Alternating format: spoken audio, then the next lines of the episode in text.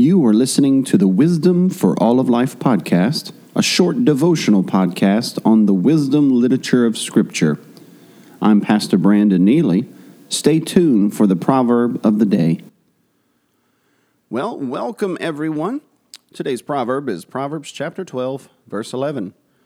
Whoever works his land will have plenty of bread, but he who follows worthless pursuits lacks sense. We have another comparison here. Two men. Whoever works his land will have plenty of bread, but he who follows worthless pursuits lacks sense. Proverbs 12:11.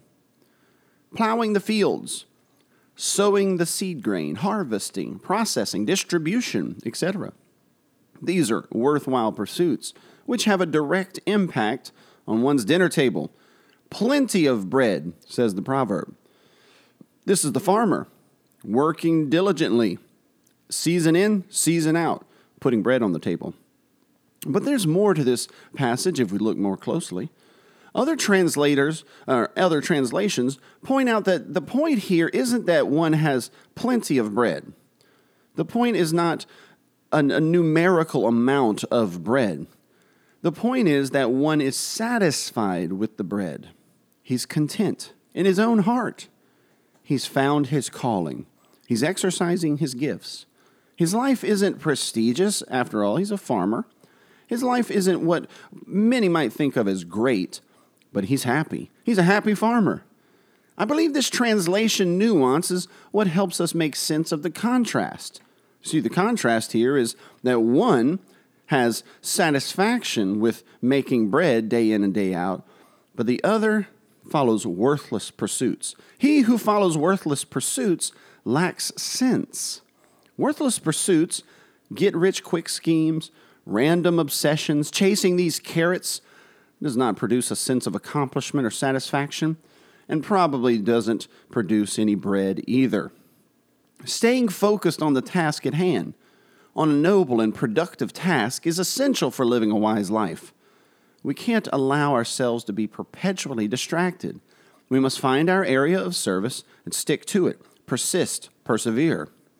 But we need to learn more about these, quote, worthless pursuits. These endeavors um, are vain. That's how the word can be translated worthless, vain, empty. They're little puffs of smoke that quickly vanish. Do you ever find yourself chasing after uh, mirages, constantly grasping at, at something that slips away from your, from your grasp? In order to do this, we need to learn to be satisfied. In order to do this well and to follow this proverb well, we need to learn to be satisfied with our place in this world, with our unique calling. It seems as though here in America we can be whatever we want to be. We wonder if perhaps we didn't choose the wrong area of service. We regret certain decisions, thinking that if we had simply done this or that, we could have been in a, in a line of work that's truly important we might then be fulfilled. We may never do our actual job well because we're always lusting after a perceived more noble and satisfying job. But the farmer here, the proverbial farmer, he's content on his tractor, plowing his field, making his bread. He, this farmer, this simple, happy farmer, is a rebuke to the wanderlust of our hearts, to the uppity spirit of our egos.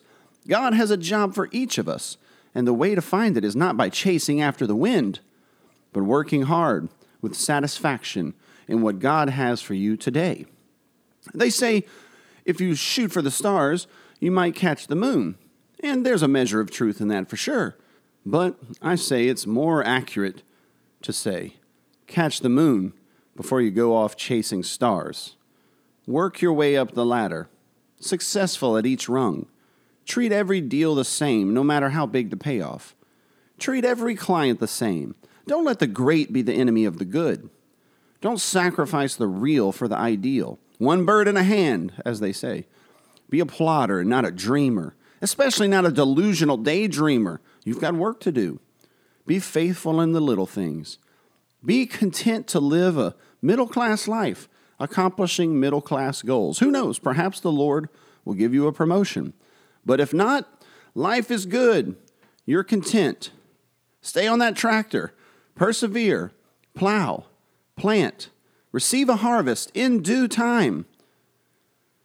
Whoever works his land will have plenty of bread, but he who chases after vain and worthless pursuits lacks sense. This has been another episode of the Wisdom for All of Life podcast. Before you go, would you consider sharing this podcast with friends? And would you also consider giving us a five star rating in iTunes? That would be a big help to spread the word. Until next time, remember the fear of the Lord is the beginning of wisdom.